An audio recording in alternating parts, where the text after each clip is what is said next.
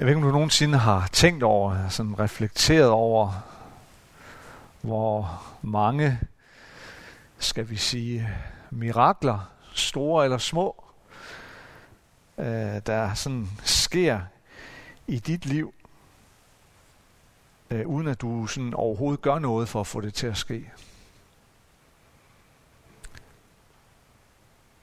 Kender vi ikke til det her med, at der sker et eller andet øh, godt, og øh, uden at vi havde tur tro på det, eller forventet det, eller i hvert fald uden at vi sådan har gjort noget for at få det til at ske. Jeg tror på, at det sker jævnt hen ad vejen for os. Det her med, at en, en bekymring hos dig kan forsvinde, uden at du har gjort noget for at få den til at forsvinde. Eller en, en uro kan vendes til ro, uden at du egentlig har gjort noget for det. Eller hvordan vantro kan forvandles til tro. Og det sker bare. Uden at du sådan rigtig kan give en logisk forklaring på, hvad der er sket.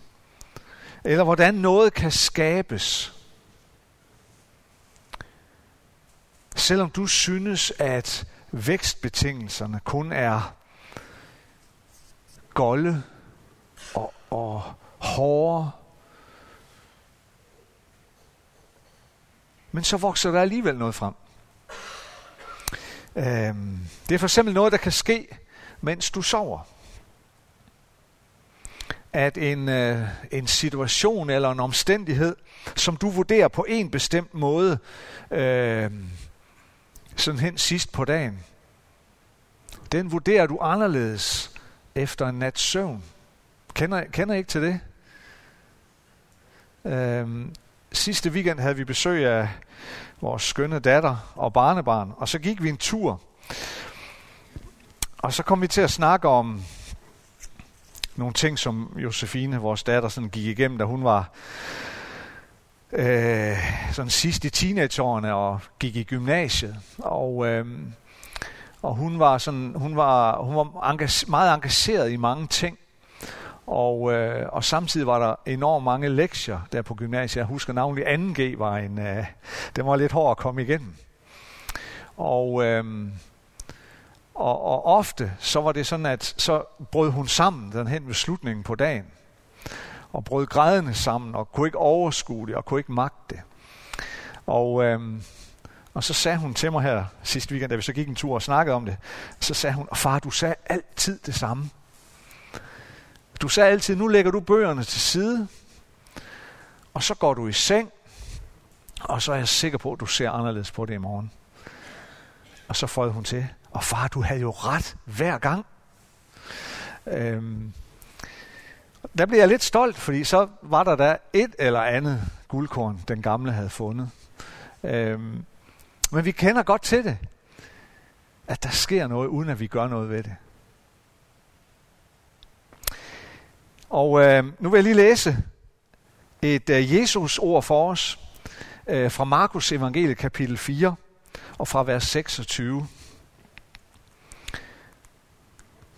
Hvis den her vil virke for mig. Det ved den ikke rigtigt. ja, tak.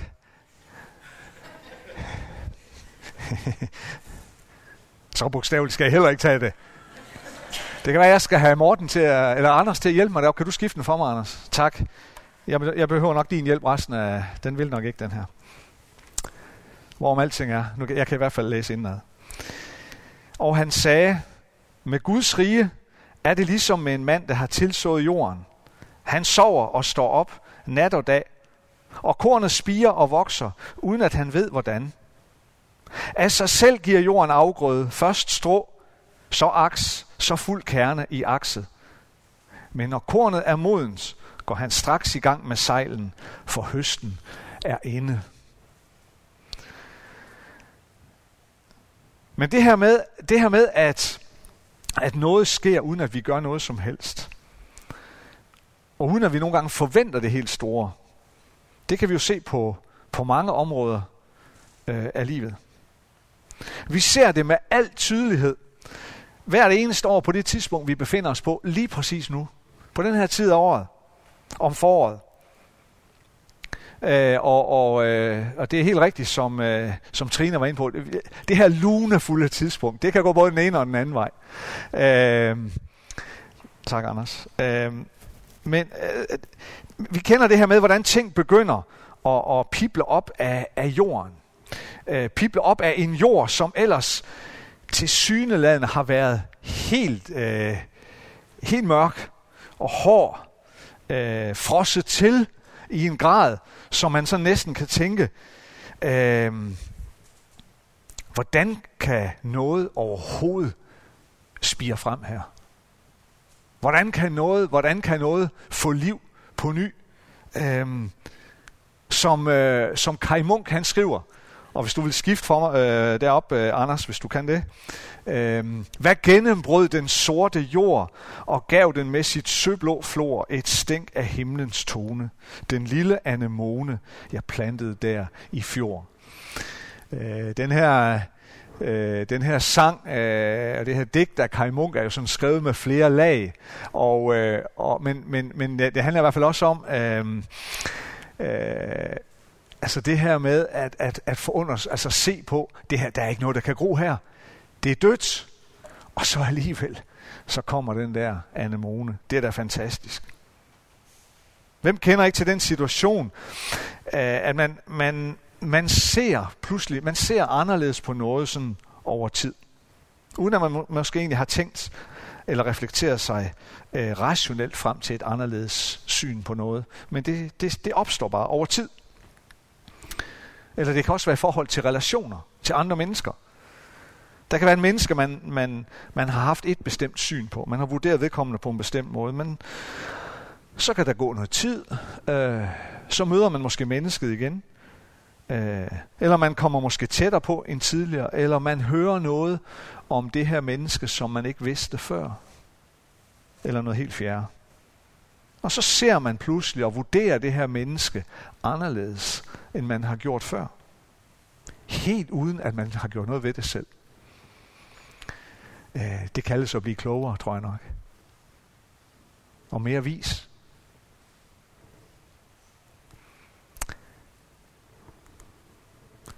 I teksten fra Markus, der taler Jesus om Guds rige, og hvordan det ser ud. Og, øh, og Jesus gør det jo, han illustrerer det ved igen at bruge et billede fra naturen og fra planteriet. Det gjorde han nogle gange. Øh, og han, han bruger et billede, som de allerfleste på den tid kunne forstå og kunne relatere til. Og han taler om en mand, som skal øh, tilså sin, sin mark eller sin jord med såsæd.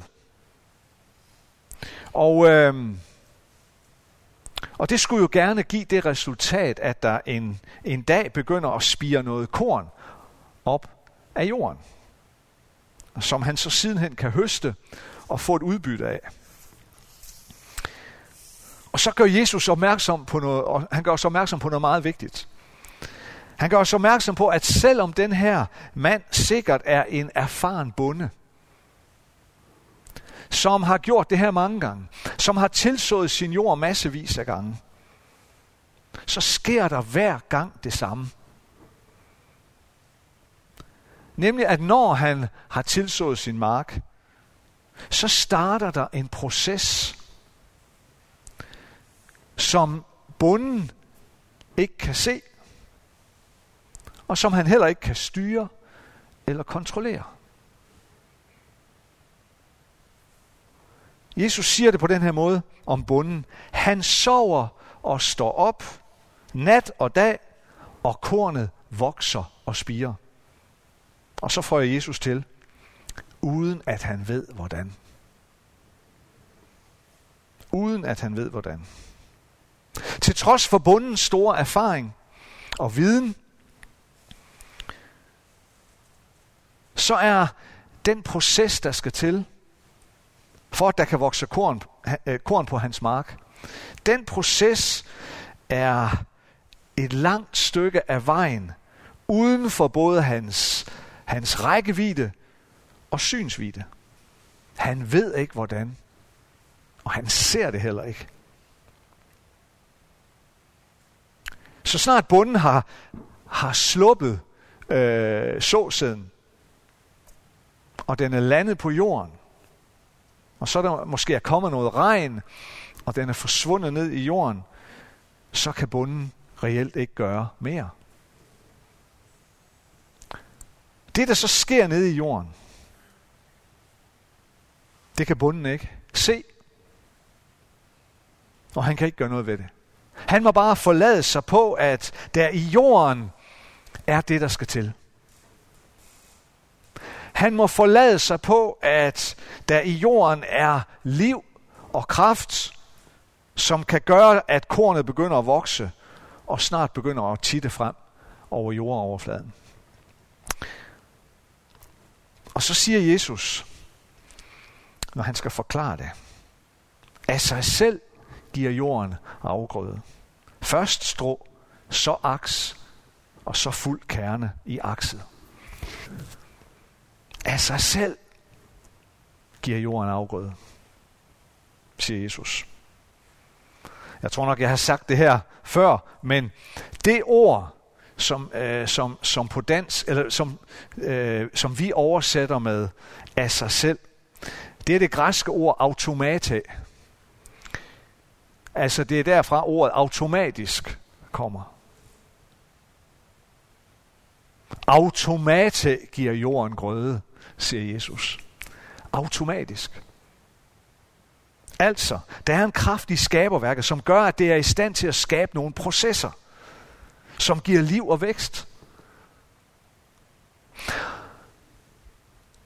Og det, det der er helt vildt, det er, og, og måske også nogle, nogle gange lidt skræmmende for os, det er, at de her processer, dem er vi ikke herre over. Det er Gud, der er herre over de processer. Selvfølgelig kan bunden gøre noget. Han kan gøre noget godt for jorden. Han kan gøre sit til, at jorden er så frugtbar som muligt. Og han er selvfølgelig også aktiv og sørger for, at det forhåbentlig er noget godt, han har puttet i jorden. Øh, og så er han jo også særdeles aktiv, når der så til sin tid skal høstes igen. Men det, der sker der midt imellem, vækstprocessen dernede i den sorte jord, den er han ikke herover.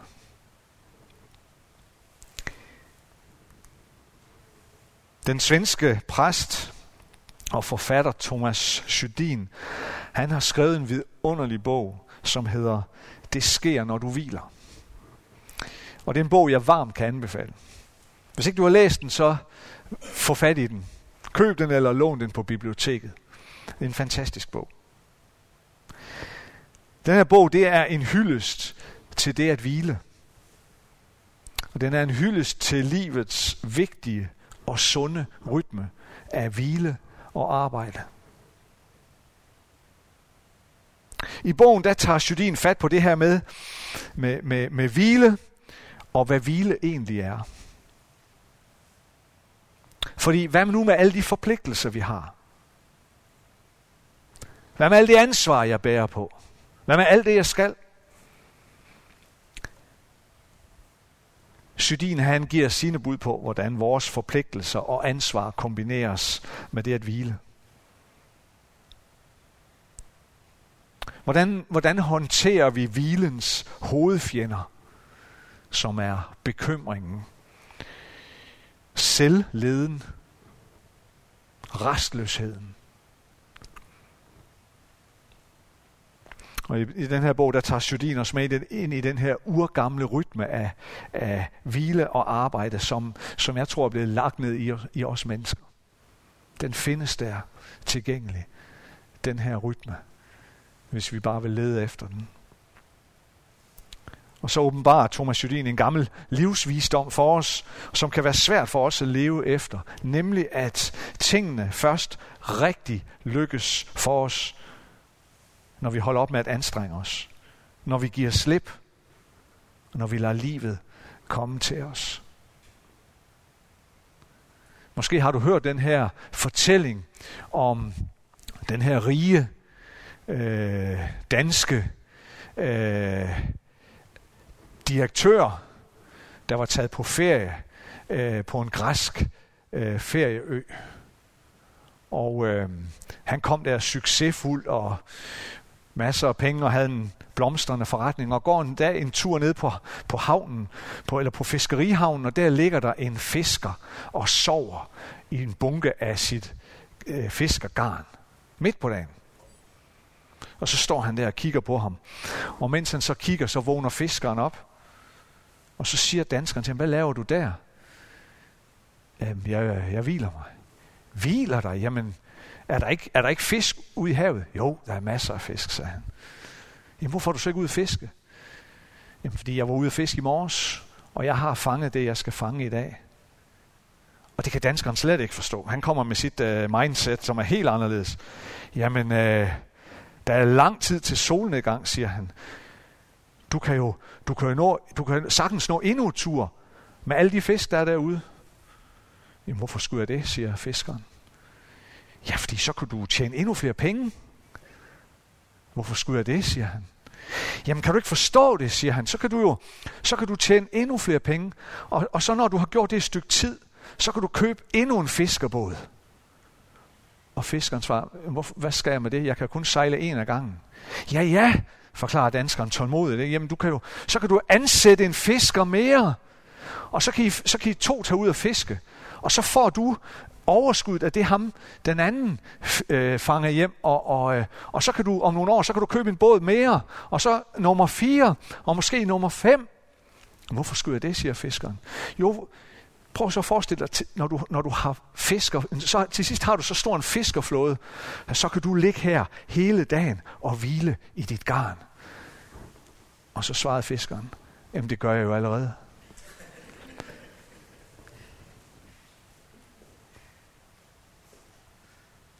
Nogle gange så kommer tingene til os, når vi giver slip, og lader livet komme til os. Det er jo det, som, som bunden, der tilsår sin mark her, må gøre. Han må give slip, han må, han må lade såsiden falde ned i jorden. Og når den er faldet ned i jorden, så kan han ikke gøre mere andet end at vente. Han har ikke andet valg, end at lade livet komme til sig. Han kan ikke, han kan ikke stikke sine hænder ned i jorden og hive de små spiger op.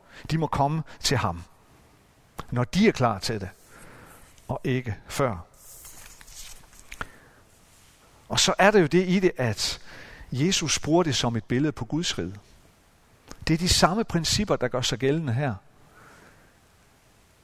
Det var ikke fordi Jesus bare ville fortælle dem noget om planteriget, som de udmærkede vidste i forvejen. Han ville jo fortælle noget andet med det. Det er ikke kun for planteriet, det gælder også for os. Det gælder for vores forhold til Gud. Det gælder også for vores vækstbetingelser. Også vi er underlagt de samme præmisser, hvis vi vil vokse og gro. Hvis vi vil bære frugt. Måske kan vi nogle gange se på os selv på samme måde, som man betragter den kolde, hårde og sorte jord efter en hård vinter. Så kan vi måske nogle gange også se på os selv, hvordan kan der nogensinde spire noget dernede? Hvordan kan der nogensinde komme noget godt ud af mig? Er det løb ikke kørt? Kan du nogle gange tænke sådan om dig selv? Eller vi kan måske kigge på andre og tænke, ham der, eller hende der, kan der da ikke komme noget godt ud af. Han kan da ikke bære frugt. Men præmissen er den samme for os, hvis vi vil vokse og gro i livet og i relationen med Gud og med hinanden. Vi må lægges i jorden og på en eller anden måde dø. Præcis som det lille sædekorn. Det dør dernede i jorden, for det kan indgå i den proces, at der bliver skabt nyt liv. Det er jo reelt det, der sker. Og et eller andet sted er det det samme med dig og mig og vores relation med Gud. For at der kan komme vækst i vores liv, så må der også ske en eller anden form for en død. Nemlig døden væk fra, bort fra vores egen vilje, fra vores egne prioriteringer, fra vores egne krav, fra vores eget begær efter alt det fysiske og materielle og så mange andre ting. Alt det der, vi så let og fejlagtigt tror, kan bringe os vækst eller glæde eller lykke. Nogle gange så må vi dø fra vores egne krav om, at, at, at jeg skal have ret, og de andre har uret. Nogle gange så må jeg dø fra at ville hævde mig selv på andres bekostning. Det sker dernede i jorden, hvor der kan være mørkt og sort, men hvor der er hvile. For det er der i hvilen, at Gud kan komme til. Der, hvor jeg erkender, at jeg ikke er herre over processen. Hvor jeg ikke nødvendigvis kan gennemskue, hvad der skal til, og hvordan jeg skal styre situationen. Det er der, Gud kommer til. Det er der, Gud kommer til og skaber liv og vækst, præcis som ude i naturen. Men vi skal ture hengive os til det. Vi skal ture være i den her proces, hvor tingene sker, uden at vi ved, hvordan. Vi skal ture være i Guds automata, automata i Guds, i Guds proces, at det er ham, der styrer, og det er ham, der ved bedst for os.